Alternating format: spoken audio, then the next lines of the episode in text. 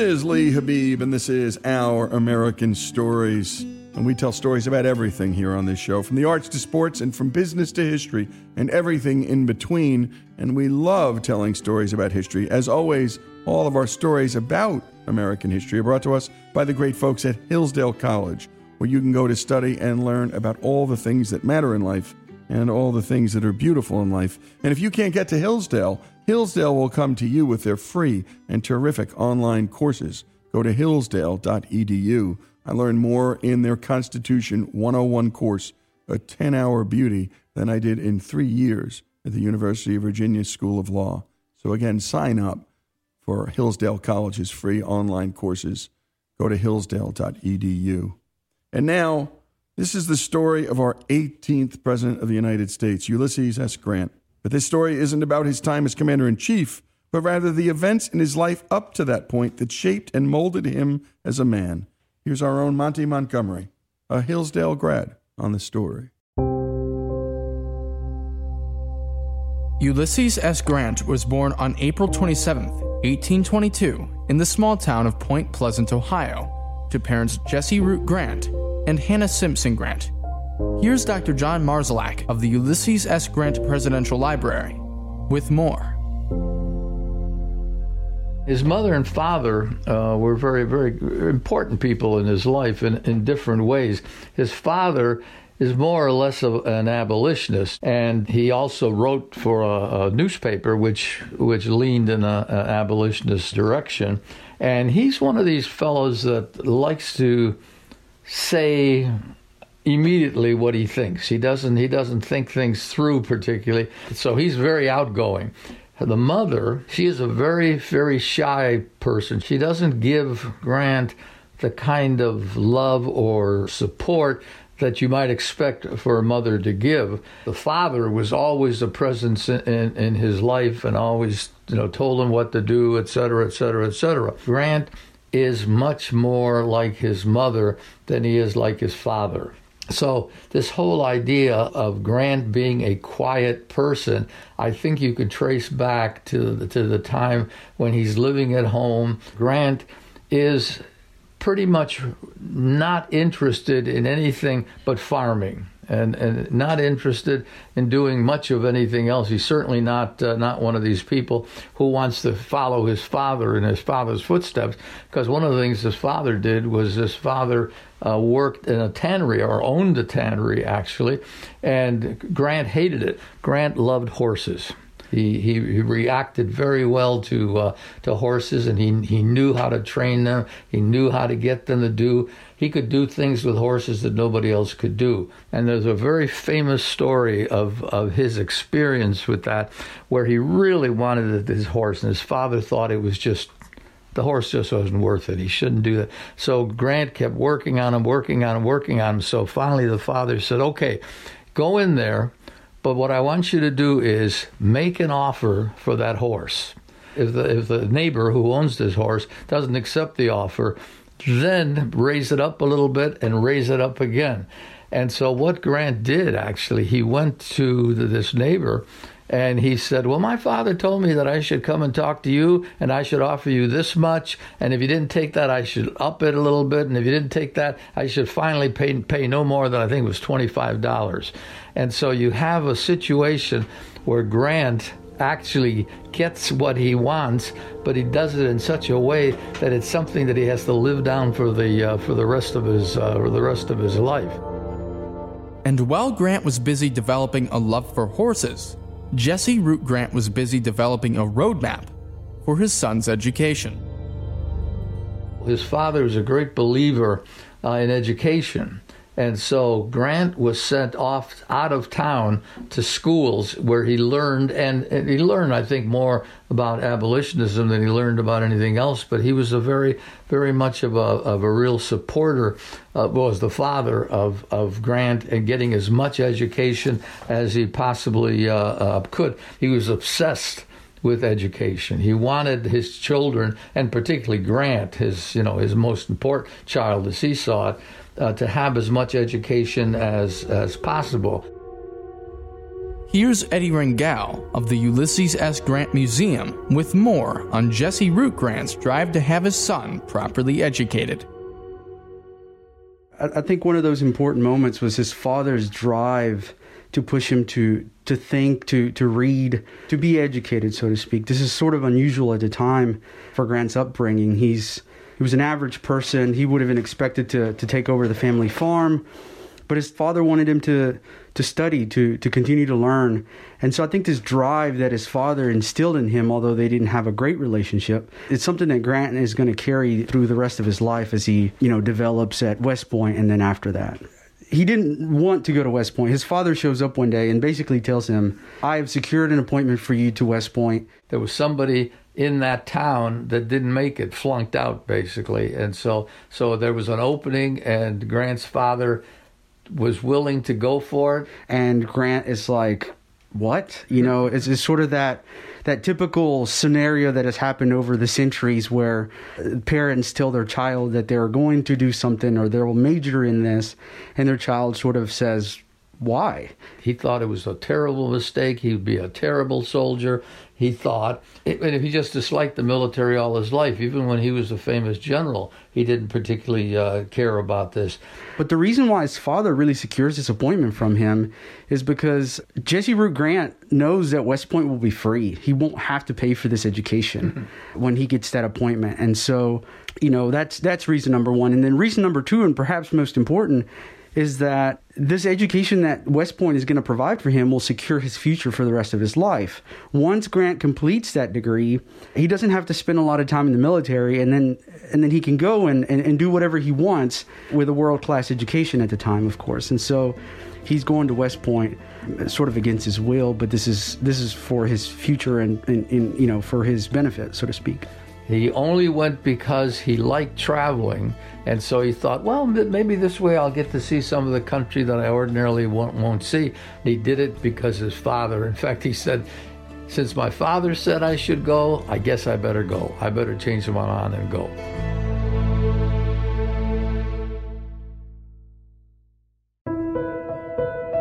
Grant is not a very popular figure at West Point. He doesn't make a lot of a lot of friends. He is not somebody that people look up to as one of the individuals who's going to really make a difference, and they're, where they're going to say, "Yeah, that Grant boy, when he gets when he gets in the army, he's gonna he's going to be a terrific person, et cetera, et cetera." But it doesn't it doesn't really work out. But even at West Point, he, he tried to stay, never read his lessons more than once because he just was bored by it. He spent most of his time um, uh, reading novels more than anything else.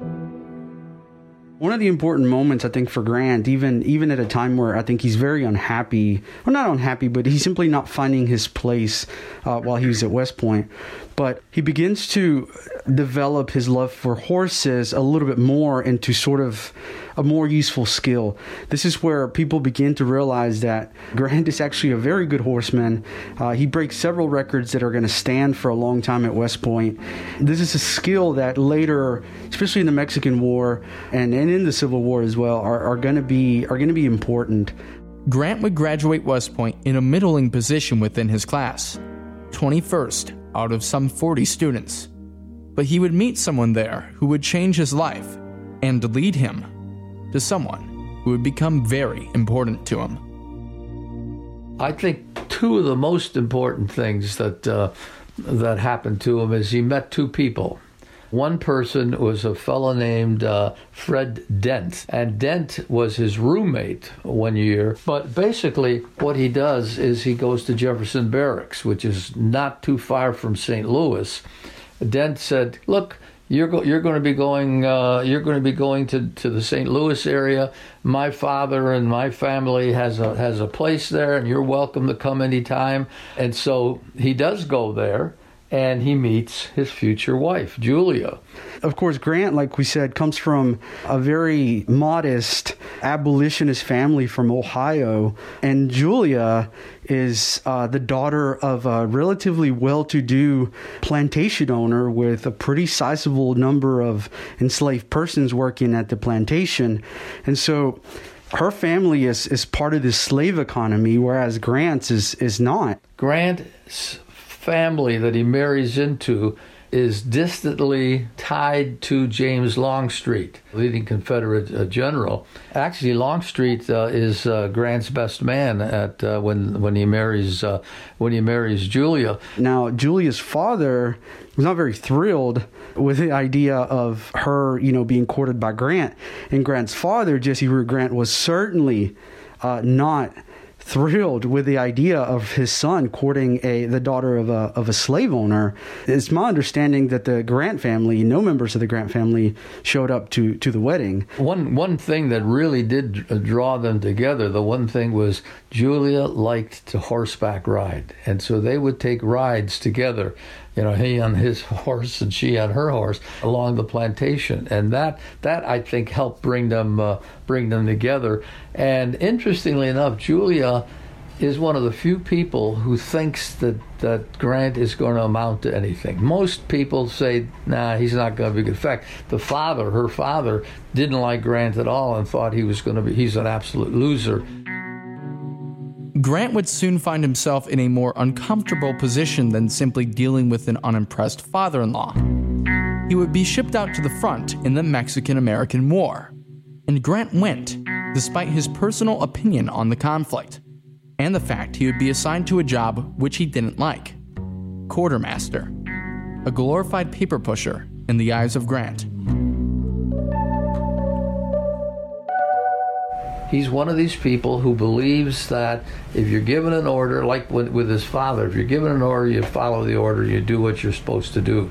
And so you have a situation where, where Grant, on no, numerous occasions, is willing to do the quartermaster work, even though he doesn't like it, but he'll do it anyway. But yet, when he gets a chance, he sneaks into into battle. But it, it's not that Grant suddenly likes; he never likes the military, but he understands that he has to do what he has to do. Uh, he really learns a lot from General Zachary Taylor. He sees the way he commands troops, the way he inspires, the, the way he leads his men from the front, not from the back. These moments are really important for Grant, even though Grant opposed the Mexican War. He saw it as a, as a war uh, of aggression towards a neighboring state. He thought it was unjust. He understood that the political motivations behind it from President James K. Polk to essentially start a war with Mexico to gain this territory territory that Mexico would re- refuse to sell and continue to expand west to fulfill Manifest Destiny. Grant finds a problem with this, but nevertheless, his time in the Mexican War really becomes this really important moment for Grant. And after the Mexican American War, Grant was sent all across the expanded United States to remote forts in order to protect settlers, falling into a depression as a result of being away from home and family for so long.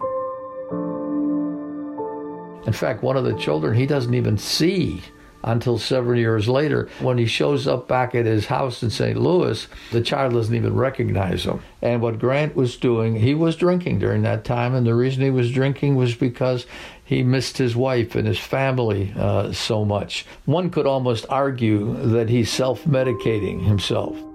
And this led to problems with his superiors, especially a man by the name of Robert Buchanan who would issue him an ultimatum after finding Grant hung over on the job. Buchanan says you can't behave like that. We can't do that. So you have a choice. You either straighten out or you resign. And so what, what actually happens is is Grant doesn't want to resign, but he has no choice. This is where these rumors really that'll follow him for the rest of his life originate of him being being a drunk. He was not addicted to alcohol in the same sense that that an alcoholic is, as opposed to perhaps more of an abuse of alcohol to alleviate some of that depression or or you know angst that he has. That episode just made it so much more difficult for him, and he's had to battle that for the rest of his life and even to the present day. After resigning from the military, Grant would return home and return home broke. There's a couple instances where he's such bad shape that he's got to sell firewood uh, on the street corners of St. Louis. And there's a very famous, famous episode where Grant and Sherman, who don't know each other all that well, meet And I think Sherman is, says, well, heck of a thing for former West Pointers, isn't it, Grant? And Grant just said, yeah, I guess it is. And that was about it. So he did that, and he also had to sell a favorite watch so he could buy his uh, his family, his kids something for Christmas. So you have some of that. So there's just a number of instances where where Grant tries things, and usually, come to think of it, usually it has something to do with farming, and that's something he thinks he can really do well, but he, he doesn't do well. And with no other options, Grant would be forced to ask his father for a job what happened was he went to his father, which was an incredibly difficult thing for him to do, to go to his father and say, Give me a job in your store where we sell sell these tanned uh, tanned goods. So Grant doesn't like that. He, he's not involved. He's, he doesn't do anything to do with uh, with tanning, but he's involved in the selling and he and he tours uh, the Midwest and he sells. And the father's doing uh, doing quite successfully, uh, you know, at this at this particular time. So yeah, Grant convinces his father, I can't make it on my own. Give me a job in the store. And he's got a brother, an older brother who's ill, and so he helps him. And it's a very very confused thing. But the result is that Grant does work for the Father, and the Father never lets him forget that. And so, for the rest of his life, even when he's president, the Father is still trying to get, get stuff from Grant for some of his friends. Eddie now tells the story of a pivotal moment in Grant's life when he was at his lowest and inherited a slave named William Jones. His father-in-law gives him a, uh, or I guess gives him a slave. I guess is what I'm trying to say. And Grant works alongside him, which is something that would have been frowned upon by you know white slave-owning society of the time. However, uh, eventually, you know, even at his lowest, he realizes that well, one, this is he's this is not for him, and so he emancipates or he frees William Jones, probably at one of his lowest times when he could really have benefited from the monetary value that an enslaved person could have brought him. I think it's an important part in the story of Grant because you really get to see how he evolves uh, over time. I think it's best to say that he felt he was sort of ambivalent. He didn't really care about institution of slavery, but he also didn't speak out openly against it, at least in his early uh, in his early years. And so he's just kind of in between there, not really caring for it, not really loving it. Uh, and so that that's an important moment while you know before the Civil War for Grant. Julia thinks that slavery is wonderful. In fact, she even holds on, you know, more or less holds on to a slave throughout the uh, throughout the Civil War, where Grant comes to see that slavery is evil, and, and if you're going to understand why there is a Civil War, you have to understand that, that people are fighting to, to defend slavery.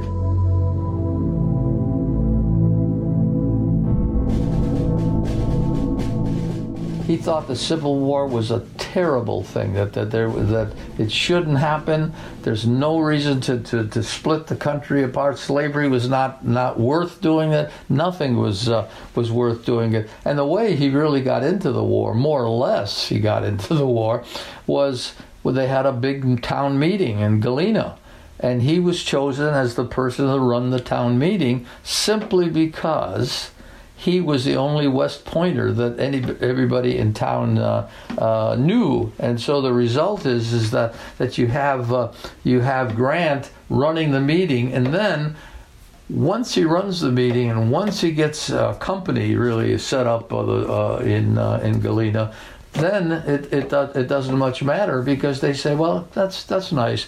But nobody wants to give Grant what he thinks he deserves because he's a West Pointer, that he, that he get a regiment until finally the, the governor of uh, Illinois, Yates, Robert Yates, gives him the 21st Regiment because nobody else can, can make these guys toe the line, and somehow Grant can, which is an amazing thing in itself that Grant would be the one that could step in there and get these guys in line because normally he just doesn't really doesn't really play much of a role in this sort of thing. In fact, Yates, the job that Yates gives him is based on his quartermaster skill. But in this case, he becomes the leader of the 21st Illinois Regiment. And soon Grant would get his first taste of battle in the American Civil War. Grant is is leading this 21st Regiment, which he straightened out pretty well, leading him in, into uh, uh, into battle, but he's scared to death. In fact, he says in his memoirs how his heart kept moving into his throat, and until he gets over this hill, and he's expecting to find the the, the Confederates ready to clean his clock, and they don't. They're they're, they're gone and he comes to the conclusion, you know, these guys are as afraid of me as I am of them. And this is something he never forgets for the rest of the Civil War. I think one of the big things that you have to understand is is that Grant understood that the people he was fighting were just human beings. They were some of the people he had met before. They were some people that they, they were going to meet later on. But he came to understand that Robert E. Lee, for example, who he had met, he Lee wouldn't wouldn't admit that he met him, but he did meet him during the uh, during the Mexican American War. That Lee was no Superman. He was just remember the famous statement he says where where somebody is worried about well what's Grant what's Lee going to do? And, and Grant says look don't worry about Lee. You worry about yourself. You do what you keep indicating that he's going to do a triple somersault and land behind our lines. It's just not going to happen. I know this guy. He's just another human being. And the other secondly that these are fellow Americans that you're fighting against. Grant's demeanor was more like his mother as opposed to his father. He was a calm individual.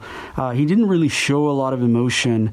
And so, if you take his Mexican War experience, learning from Taylor, learning from Scott, uh, his his own demeanor, um, you really see a very calm, calculated individual in battle. He's also going back to his earlier time when he's willing to to act whether or not he has the the uh, power to do it. He's just going to do it. The whole idea is you you keep moving forward, you keep moving forward. If you're going this way and you're stopped, doesn't matter. Keep going, keep going, keep going. And that's what Lincoln comes to believe. And after winning countless victory after countless victory in the West, Lincoln would promote Grant to general when Grant is promoted and he's recalled back to Washington, you know, no one really knows him. He's he's sort of quietly been fighting in the West, just uh, whipping the rebels, so to speak.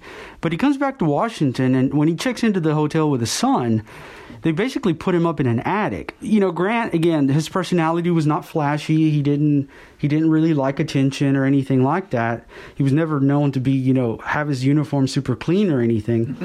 and so he just goes along with it until the clerk after a few minutes realizes who he is because they had read about him and certainly they could see pictures of him, but they weren't accurate to what Grant looked like. He sees that U.S. Grant has signed in and then he realizes the mistake he's made. And so he very quickly puts the hotel staff to, I believe, get a guest out of their room so the General Grant can have a room. And then certainly when he when he goes to the White House to to meet President Lincoln, you know, it's full of people. And so here it is again, shy Grant walking in into this room full of high society Washington people. I, I don't want to say he shrinks in the moment, but he's certainly taken by the moment uh, of, of Lincoln sort of presenting him to all these Washington elite. And at the end of the war, and after seeing so much bloodshed, Grant would show humility and respect to his former enemies at Appomattox, allowing them to keep their guns and horses, provided they simply return home he pretty much follows what Lincoln has said. Lincoln kept saying, let them off easy, let them off easy. So, one of the things that happens at Appomattox is they get together, and Grant is willing to, to give Lee and give the Confederates and, treat them fairly. And what he does is, we're not going to put it to you, uh, Confederates. We're going to let you off easy, which Lincoln agrees with and other Americans agree with, because after all, these are all Americans.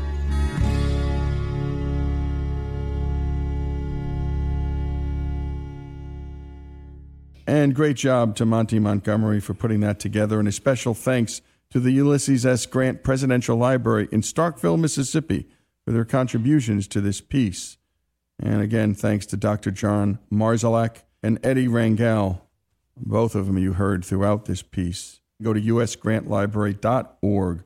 That's usgrantlibrary.org. And what an American story. What a turnaround from leaving the military as a drunkard in some ways, though he wasn't, from selling wood on a street corner, begging his dad for a job as a grown man, to only a couple of years later leading the U.S. Army in the Civil War and in the end becoming a U.S. president. Just remarkable. And my goodness, his charge to always be moving forward and to take action. Well, this is why Lincoln finally put him in command, because he was just willing to fight. And also what he said about, well, your enemy or something that you might fear and perhaps his greatest insight as a commander, they feared us as much as we feared them. The life of U.S. Grant here on Our American Story.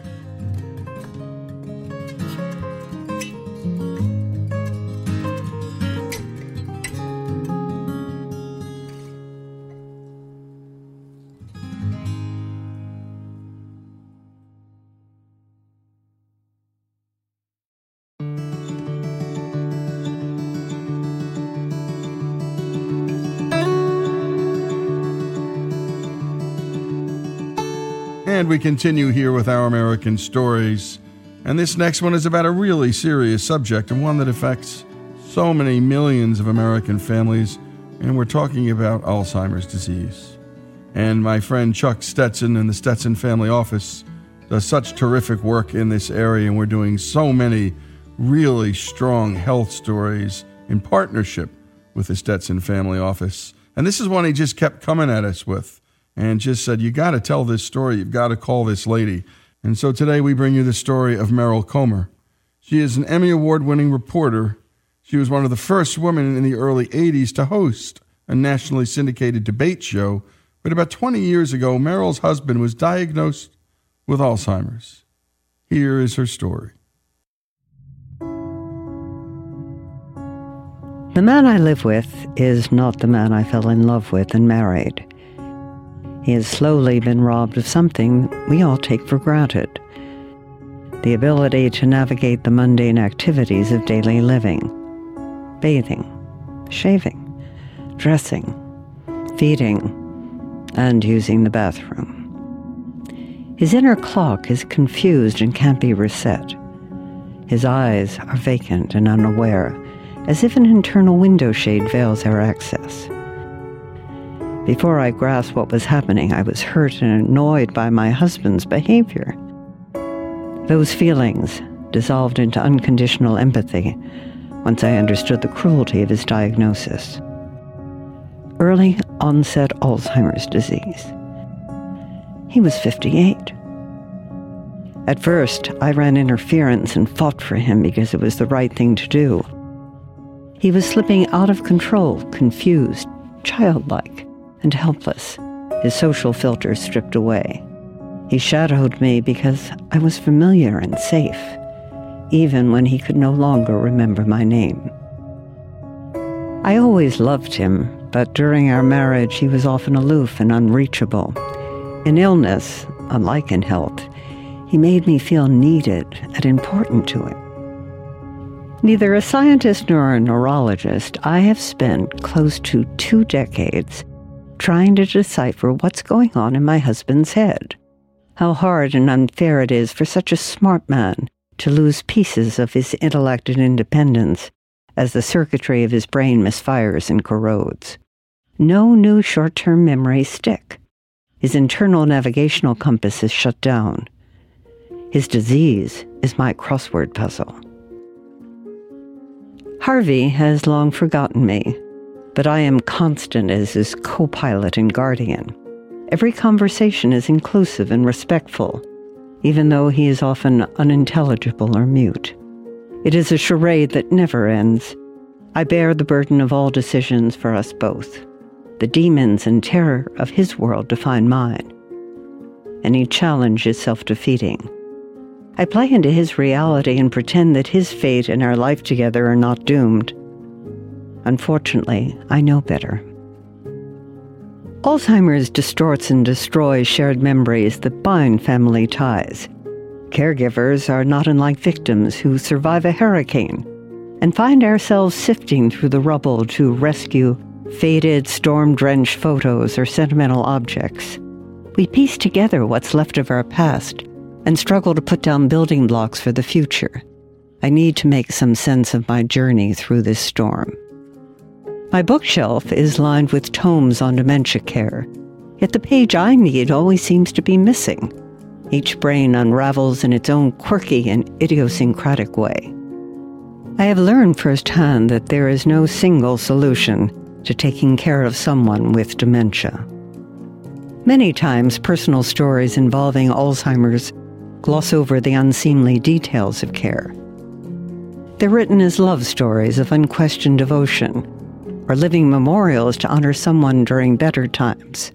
Why not? As spouses and caregivers, we deserve to do whatever works for us. It's our version of pain management. But I never wanted to embellish or soften the edges around the truth. It does not do justice to the cruelty of the disease. I offer you my own experiences from a position of hard won humility. I hope you will thread them with your own. When I say I have cared full time for Harvey in our home all these years, many ask me why. Even now, there is always an initial reflex that makes me want to say, Do I really need to explain myself after all I've been through? I realize that the question is a natural one, a human one, a social one. The interlocutors are not judging me, but rather vicariously checking themselves.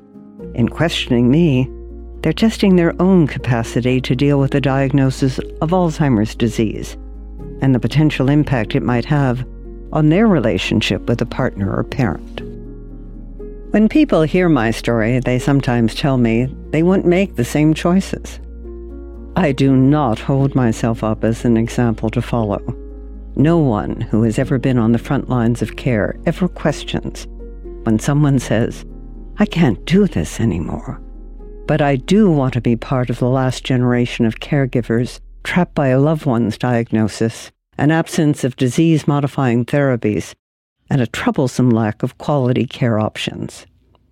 When it comes to Alzheimer's, caregivers are frequently too worn out or isolated to protest. Perhaps this is why advocacy around the disease has often lacked the passion and energy that characterize the cancer and HIV AIDS communities. But how will people understand if we don't tell our stories without apology? Alzheimer's disease today affects a reported 5.4 million people in the United States and 44 million worldwide. Like a stealth invader, it is quietly dementing aging populations globally while pushing past cancer and HIV AIDS as the most critical public health problem of our time. Every 68 seconds, another of us falls victim, yet 50% of those with dementia never get diagnosed. There is not a single FDA approved drug that actually slows the progression of Alzheimer's disease. There have been too many failed late stage clinical trials with promising drugs that seemed to work until it became clear they did not. Sometimes I think we'd be better off if Alzheimer's disease was a brand new emergency instead of a century old threat to which we had somehow become inured. Perhaps people would understand that when it comes to this disease, everyone is a stakeholder because everyone is at risk. There are also 15 million caregivers just like me, unintended victims, and not among the official count. Add to our legions those caring for loved ones, young and old, with diseases of the brain, traumatic brain injuries, and other chronic diseases complicated by a memory disorder. We speak the same language. Our numbers amplify the collective pain that makes it impossible for me to rest. The only way to minimize the effect of Alzheimer's disease is to get out in front of it, delay its onset, or even reverse its devastation of the mind. We need to move toward early diagnosis and study adults who do not yet show symptoms. People like you and me. Such a decision entails hard personal choices, risks, and emotional discomfort. It means demanding safe and clinically valid genetic tests that let us learn if we are at a higher risk for getting Alzheimer's disease. It requires managing our lives and choices under the shadow of the possibility of disease. Those of us who are 50 years or older must stop viewing ourselves as ageless. All of us should track our cognitive health, just as we do cholesterol levels or blood pressure. I write for all of us who are still well, but have seen the devastation of Alzheimer's disease firsthand. The emergency is with us and in us. I write to clinicians, reluctant to diagnose because they can't effectively treat. Please know the inadvertent trauma you inflict on families, left confused, hurt, and helpless. Then time runs out on the ultimate conversation with our loved ones about end of life wishes.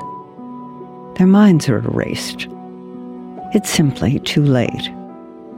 I write to reach the generation of our adult sons and daughters who struggle to understand our lives as we care for a loved one with Alzheimer's. They stand on the precipice and wrestle with issues and decisions similar to the ones we've faced. They deserve better options and not the bankrupting burden of our care. This is not the legacy we want for our children, or the way any of us wish to be remembered. I write for my grandchildren because no matter how hard I tried, Alzheimer's blanketed my home with sadness. I know that loving each of them unconditionally has been my salvation. One day, I hope they'll read these words and appreciate my choices.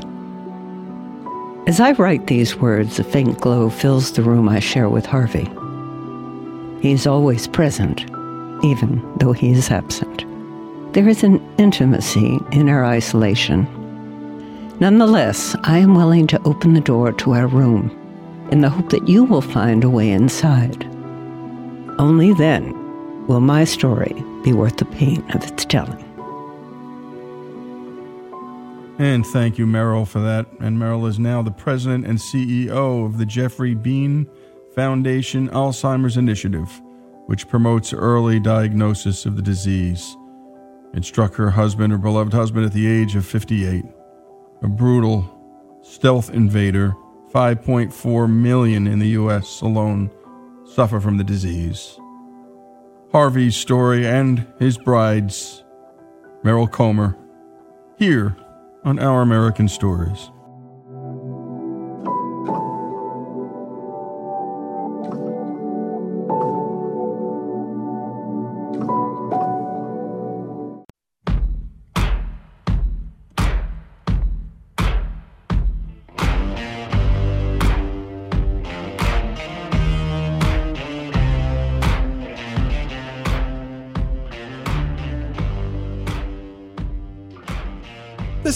Lee Habeeb, and this is Our American Stories, and we tell stories about everything here on this show, from the arts to sports, and from history to business, and everything in between.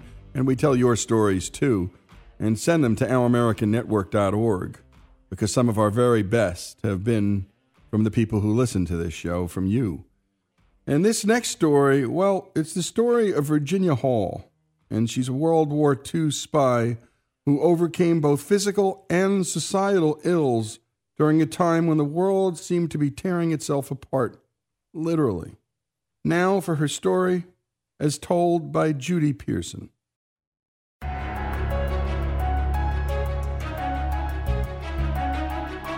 Virginia Hall was once asked why she never told her story. She replied that no one had ever asked her. In 2003, I began asking. My quest took me to her niece in Baltimore, newly declassified intelligence records in the National Archives, then to London, Paris, and across the French countryside. I conducted countless interviews in English and in French and read dozens of personal accounts. What ultimately unfolded was the story of an incredible woman. She was intelligent, brave, and outspoken. She was loyal, daring, and stubborn. But as a young woman, all of Virginia Hall's energies were directed at becoming a Foreign Service officer. At high school graduation, while her chums were thinking of marriage and families, Virginia announced that the only way for a woman to get ahead in the world was with an education. After several undistinguished years at Radcliffe and Barnard, she went to the Sorbonne in Paris and then the Consulaire Académie in Vienna, from which she graduated in 1929. Back in the States, now fluent in French and German, she applied to take the Foreign Service exam. The exam consisted of three parts. The first was written, covering all manner of topics, including world history, geography, and sociology. The second tested the applicant's knowledge of a foreign language. Virginia opted for French. And the third part of the exam, far more subjective, gave the examiner the power to judge what kind of officer the applicant would make. Virginia failed the exam, took it again, and was failed again. It was 1930. Women had only had the right to vote for 10 years, and the number of female Foreign Service officers could be counted on one hand. Gender discrimination was hard at work. She told a family friend that if she couldn't get into the Foreign Service through the front door, she'd try going in through the back door, and landed a job as clerk at the American Embassy in Poland. She once again applied for the exam, but before she completed it, she was transferred to the American consulate in Smyrna, now Izmir, Turkey. Here, her life changed forever. On a December Saturday afternoon hunting expedition with some friends in 1933, Virginia's gun accidentally discharged into her left foot. Despite doctors' best efforts, gangrene set in, and to save her life, they removed her leg from the knee down. What might have been considered by some as a life ending event, Virginia saw as merely a delay in plans. When she was well enough to travel, she returned home to Baltimore to recuperate and be fitted with a seven pound wooden prosthesis. And a year later, she was back at work, this time at the American consulate in Venice, from which she requested to take the Foreign Service exam yet again. But this time, rather than test questions, a letter arrived informing her that, according to an obscure statute, amputees were not accepted in the Foreign Service. The letter concluded by politely asking Virginia not to apply again. She simply wouldn't fit in. As Hitler began blazing across Europe, a discouraged Virginia Hall left her consular job and went to France. Here, her leg was not an issue. She was gratefully accepted as a volunteer ambulance driver for the French Army. Nor was her leg an issue several months later, when in London she was approached by a Special Operations Executive Employee, the SOE. This undercover paramilitary organization had been created by Winston Churchill to, as he said, set Europe ablaze. The current war was unlike any other. The Allies needed extraordinary warfare in the form of espionage and sabotage. Escaping French military had told the British that there were many in France who would be willing to rise up against the Nazis, given enough organization and arms. Leaders who could be infiltrated into the country were needed, and Virginia fit the bill. The Brits didn't give a hoot about her gender.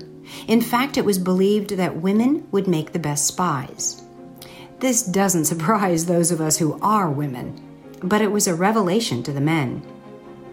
Furthermore, men were being whisked to Germany as laborers.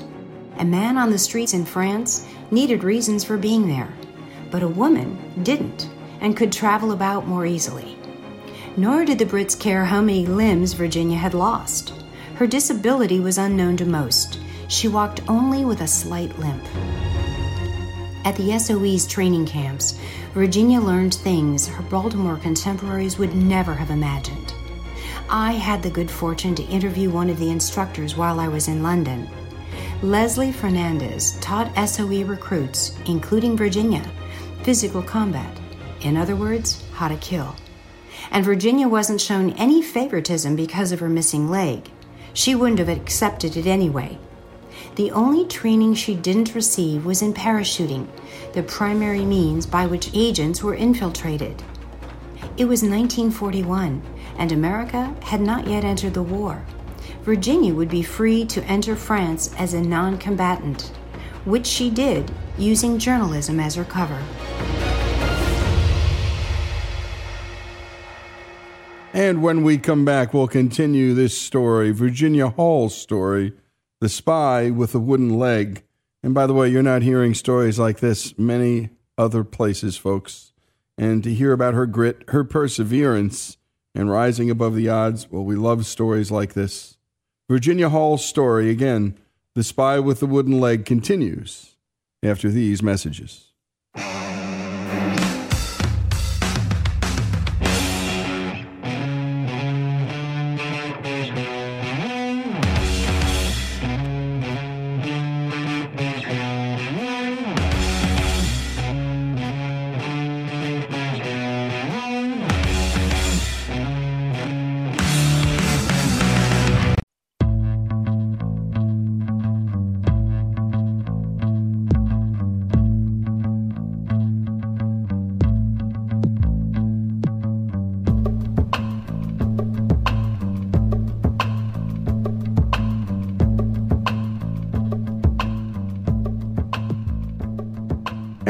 Return to Our American Stories. And when we left off, Virginia Hall was sneaking into France back in 1941. Not a time actually to be going into France. And she was posing as a journalist to act as a British intelligence operative. Let's return to the author, Judy Pearson. I spent hours digging through the British National Archives at Kew and the Imperial War Museum archives in London, both of which were rich in material. I heard the oral histories of those recruited agents who had daringly dropped into occupied France, where Virginia and others awaited them. When I arrived in France after spending several days digging through the archives in Paris, I rented a car and took off across the country to visit firsthand all of the cities Virginia had worked from.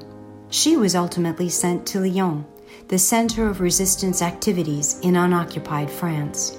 So I went to Lyon as well.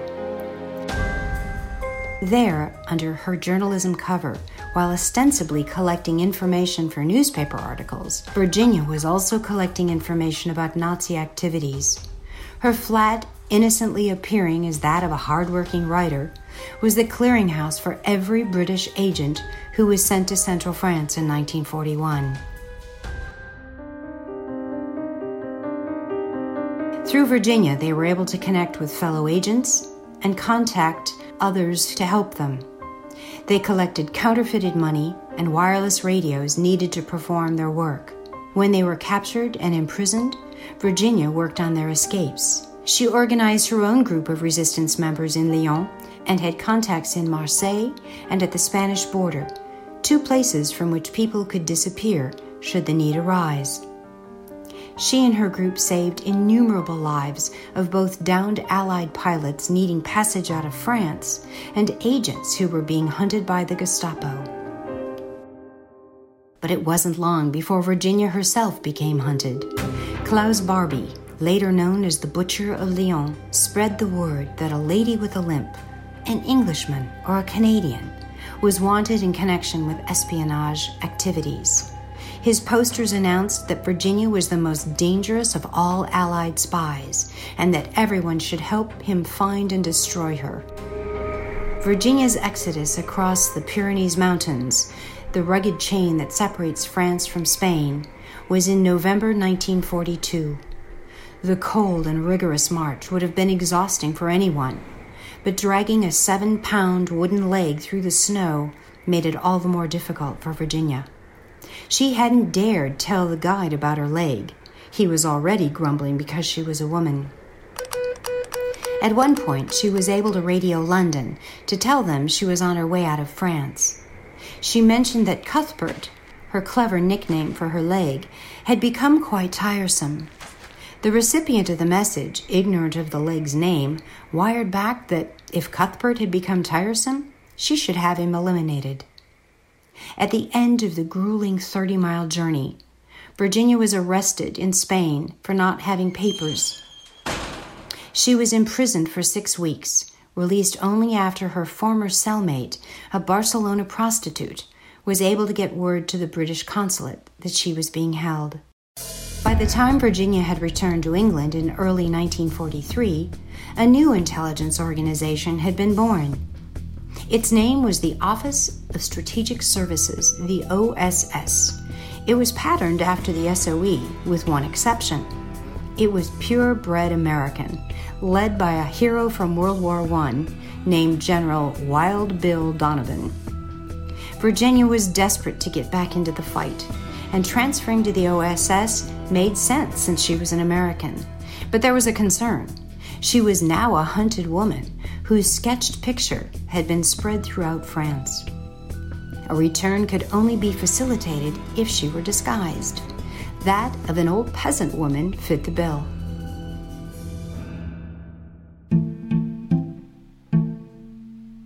On her second trip to occupied France, Virginia's intelligence and ingenuity served her and saved her many times.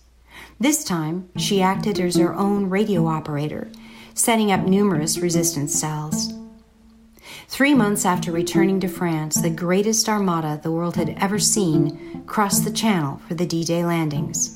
When the signal was given, her resistance cell went into action, cutting off Nazi supply lines and disrupting their communications, all in a successful effort to aid the Allied invasion of Europe. By the fall of 1944, all of France was liberated. During Virginia's second stint in the country, she had had the pleasure of leading 1,500 resistance volunteers who killed 150 Nazis and captured 500 more. Her team had sabotaged numerous transportation and communication links. Virginia's leadership and sang froid was not only admired, it became legendary. They called her La Madone, the Madonna.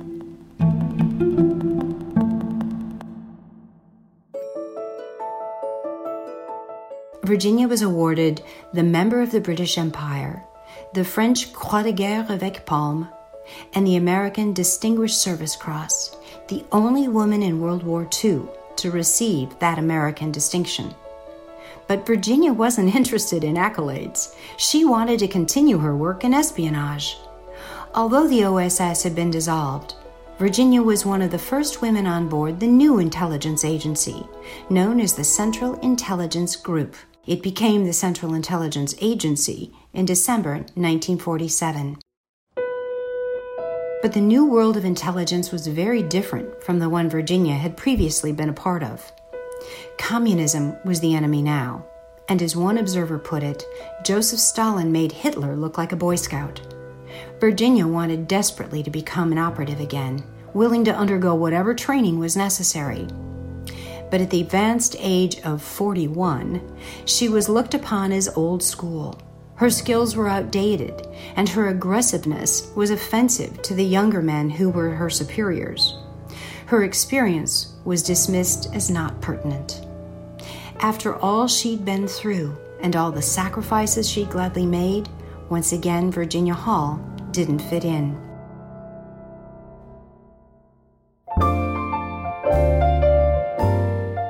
Virginia had married Paul Goillot in 1950, a French American she had met toward the end of the war. She accepted mandatory retirement from the CIA in 1966, and she and Paul moved to a farm in Bardstown, Maryland. They raised poodles, gardened, and grew old together. Virginia died in 1982, and Goillot followed five years later. She was never bitter about the fact that her career hadn't begun or ended as she would have liked. Rather, Virginia chose to remember the magnificent days in the middle, the days when her clever mind and brave heart helped defeat fascists bent on world domination.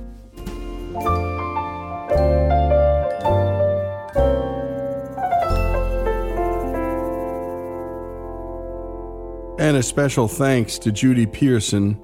And by the way, her book about Virginia Hall was called Wolves at the Door The True Story of America's Greatest Female Spy. And I had never heard that story, and I'm a big World War II buff. And it doesn't get better than a story like that. I mean, the woman accidentally shoots her foot off, and for most people, that's it. She gets turned down once, twice, but is determined to be a member of the Foreign Service eases her way into France when most people will be running from France as the Nazis come to uh, occupy the country. And ultimately, Klaus Barbie, the butcher, has her as the most wanted person in the Nazi regime when it comes to spies. Certainly, what an impact she had, her life, what an example. And by the way, to be the only woman to win the American Distinguished Service Cross I don't know why more of us don't know this story. Um, but that's what we do here on Our American Stories. And my goodness, what Judy Pearson did here, the author, I mean, she literally walked in Virginia Hall's shoes, traveled all over Europe just to, just to honor her story. And these are the kind of writers and researchers we love to put on the show. Virginia Hall's story, The Spy with the Wooden Leg, here on Our American Stories.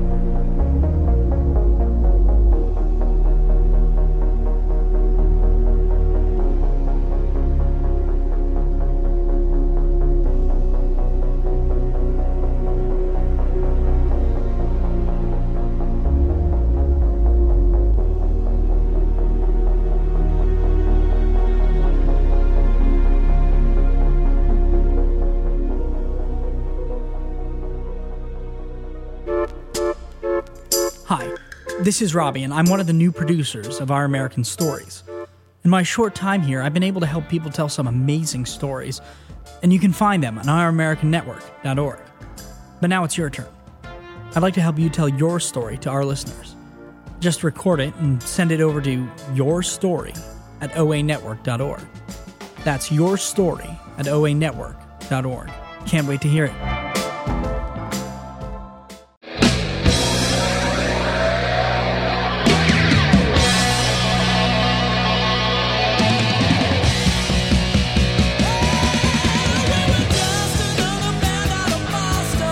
And we continue with our American stories, and we love to tell stories about everything here on this show. And we particularly love to tell stories about music because we can't imagine doing the show without it. And moreover, we can't imagine life without music. It's that moment where we all just shut up and either dance or listen. And for a moment at least, everyone in the room, everyone in the room is on the same page. And this next story, well, it's a rock and roll fantasy story about the band Boston and one particular dreamer. And by the way, the rock and roll band Boston sold over 75 million albums with classic hits like More Than a Feeling, Peace of Mind, Rock and Roll Band, Smokin', and Don't Look Back. Here's Greg Hengler with the story of a Home Depot employee and his favorite rock and roll band. When our favorite songs are played, we all do the same thing. We turn it up and we sing along. But the idea of living a rock and roll fantasy and being the lead singer in your favorite band is only played out on the big screen and on television, right?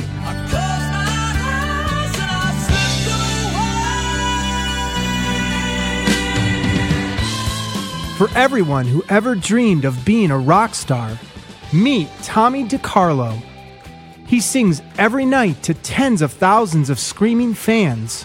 But only months before his gig as the lead singer of the legendary rock band Boston, 42 year old Tommy wore the orange apron and worked on the floor at Home Depot in Charlotte, North Carolina. where his singing was confined to the shower and karaoke bars.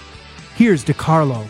I remember doing karaoke at a bowling alley. There was maybe 30 or 40 people that, that most of them were bowling. They weren't even listening to karaoke. So, how did Tommy's life go from this Well, let us know if we can help you, okay? to this?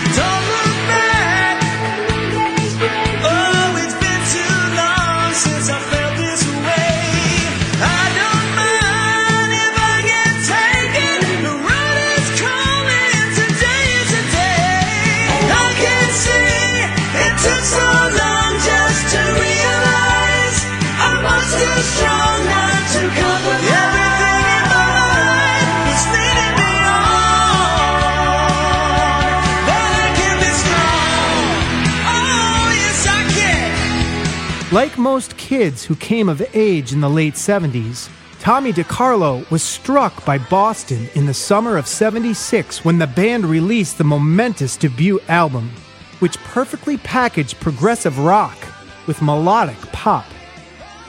Back when I was around 12 or 13, a friend of mine bought the debut and lent it to me, and I never gave it back, DeCarlo says. I fell in love with the music and especially Brad Delp's vocals. Boston never toured as much as its 70s counterparts, so DeCarlo didn't get to see Boston until the mid 90s. My first show, he says, I was able to meet Brad Delp.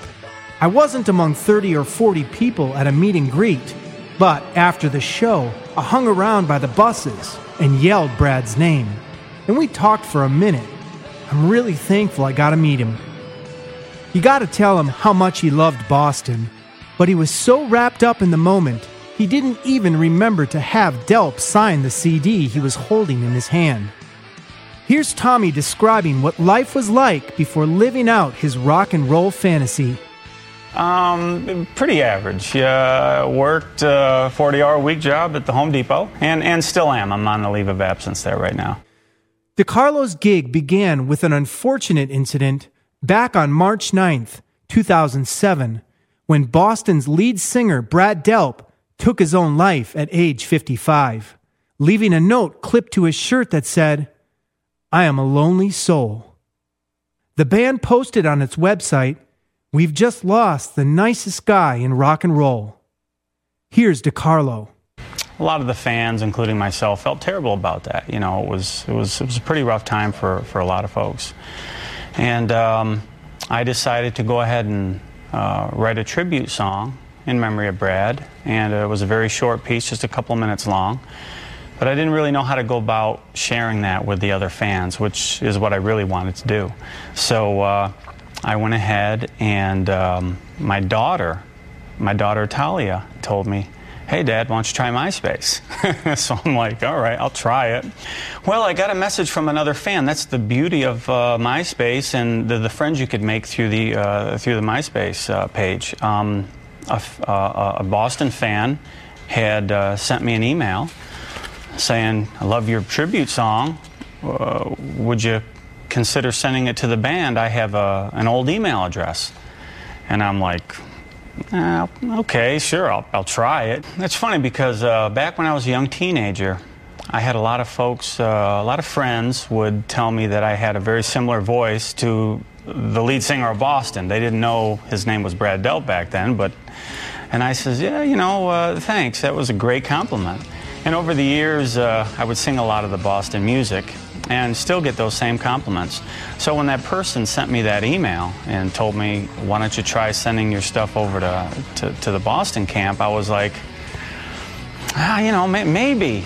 Here's that cover of Peace of Mind DeCarlo posted on MySpace.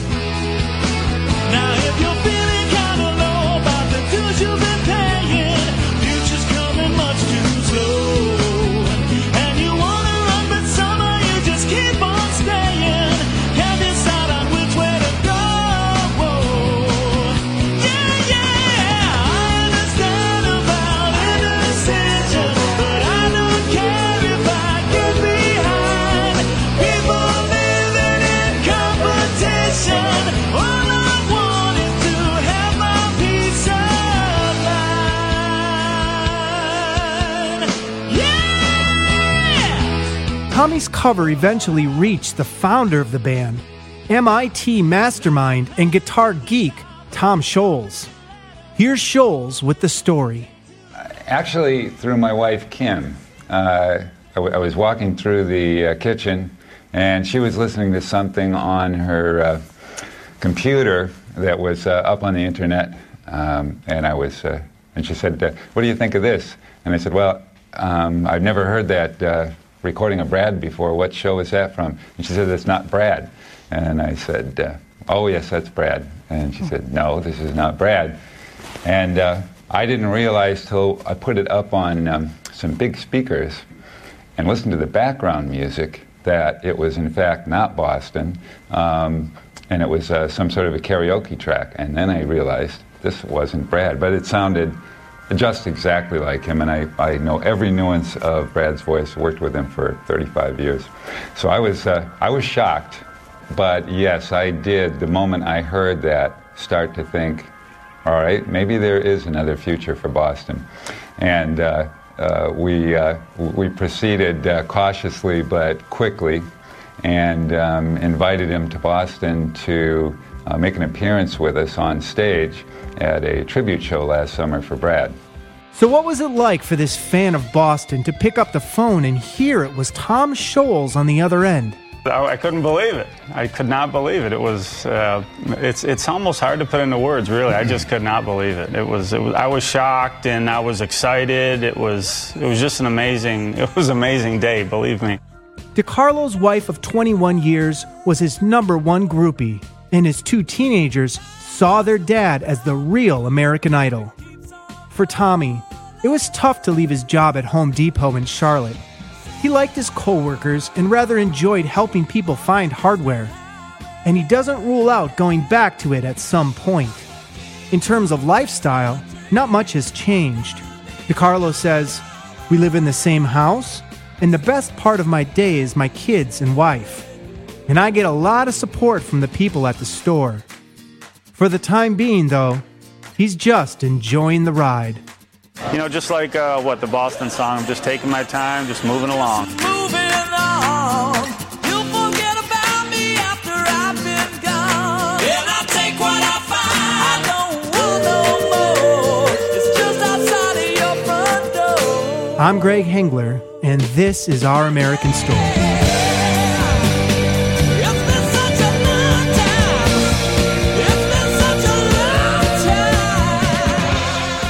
Get more at OurAmericanStories.org and sign up for our weekly newsletter.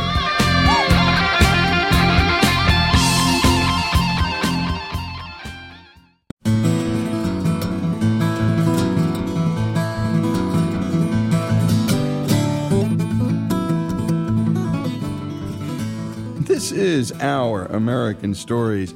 And when we first bumped into Dr. Charles Kemper of Chippewa Falls, Wisconsin, we were amazed. Graduating from Duke University in 1940, this 100 year old doctor has seen generations come and go in his town and actually helped deliver a whole lot of those generations at birth. Knowing that he was probably a treasure trove of stories, we sent our team out to interview him at his home. Here's our own Monty Montgomery with his story. Dr. Charles Kemper grew up on the East Coast in Baltimore, Maryland. Baltimore is like a big metropolis, most any place. But Baltimore at the time, at one time, was a principal city in in the United States. Right on the Chesapeake Bay was a center for shipping, and uh, there was a lot going on. And that's where the Star Spangled Banner was written. Francis Scott Key, and uh, I had good parents. My dad uh, had a terrible temper, and I was a, I was scared of him because trivial things would upset him. I think it wasn't just his fault. Like a lot of people uh, have a kind of a sort of a marginal existence where they have to work very hard just to keep their family going. Uh, he would get come home tired, exhausted, working 20 hours a day, uh, carrying suitcases. He was a merchandiser. He would travel to all these little towns with had little stores and pull out these big sample boxes, open them up, and show them what what they might like to buy. Well, anyway, he'd come home and get mad at trivial things like, "Why don't you fix me to those fried potatoes like I always like?" I guess he was so tired and exhausted that everything annoyed him. But I think he was very good hearted, nevertheless. And I came across a letter he wrote once in which he said, uh, Everybody hates me. Yeah, that was just his perception. I remember one time I and my cousin Sidney, uh, we played hooky from Sunday school. And he was supposed to pick us up on a certain corner downtown Baltimore. We went to the wrong corner, or waited for him at the wrong corner, or he forgot which corner it was. I don't know. But anyway, boy, I was scared to death what he was going to say or do. I had some of those characteristics, but I think they gradually evolved as I got older and uh, understanding. I, I certainly don't feel that way now.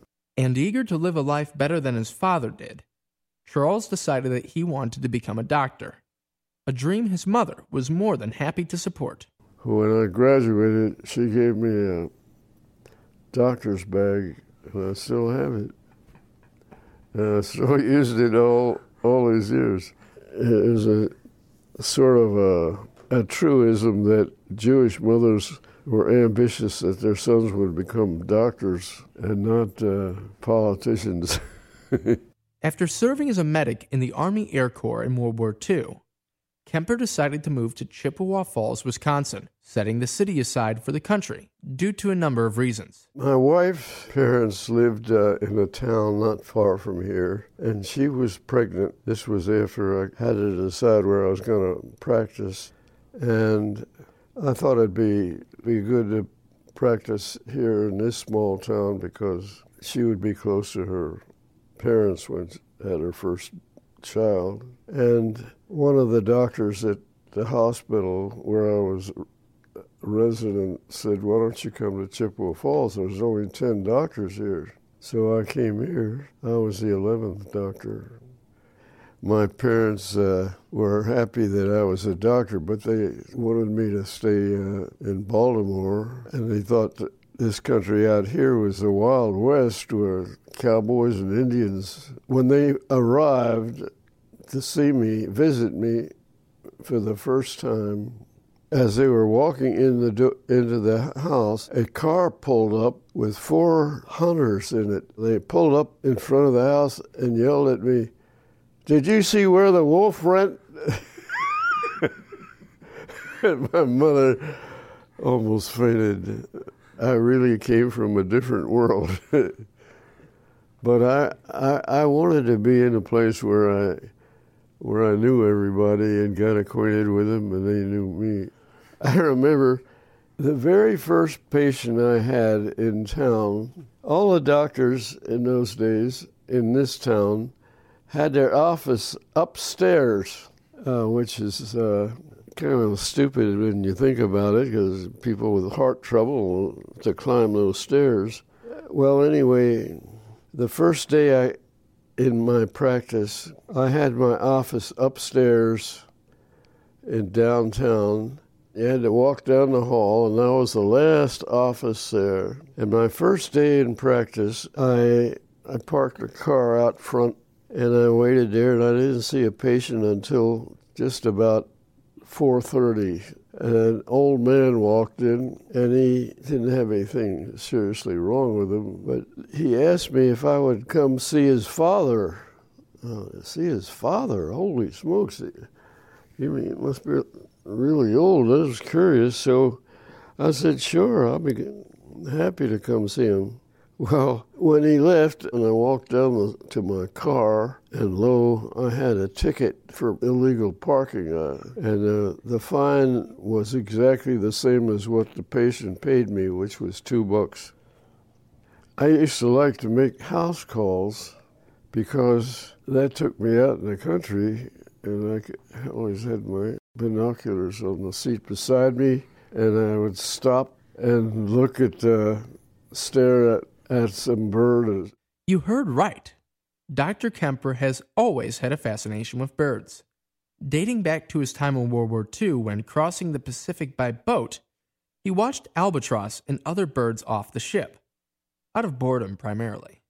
Charles now tells the story of one of his memorable bird watching experiences. There was one time at the base of this hill, or at the top of the hill, is a Catholic church, and the nuns live in a convent. Well, anyway, I was driving up the hill, and I got to the top. I saw a white, pure white starling that I had captured and and put a band on it about a week before. Bird banding is an occupation by the U.S. Fish and Wildlife Service.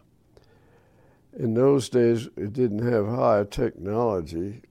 That was one way of studying putting a, a serial numbered band on an aluminum band around the ankle of the bird. And that way, if the bird was ever recovered, they would know where the bird went.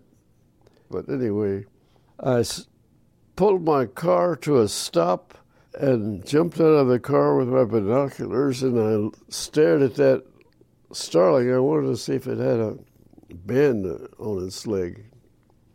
And just then, curtain in the convent came down suddenly. some nurse or some lady, uh, sister in the convent, saw me with my binoculars and and uh, I thought, oh, there goes my reputation. So uh, I had to live that down. And Charles even took some of his patients bird watching.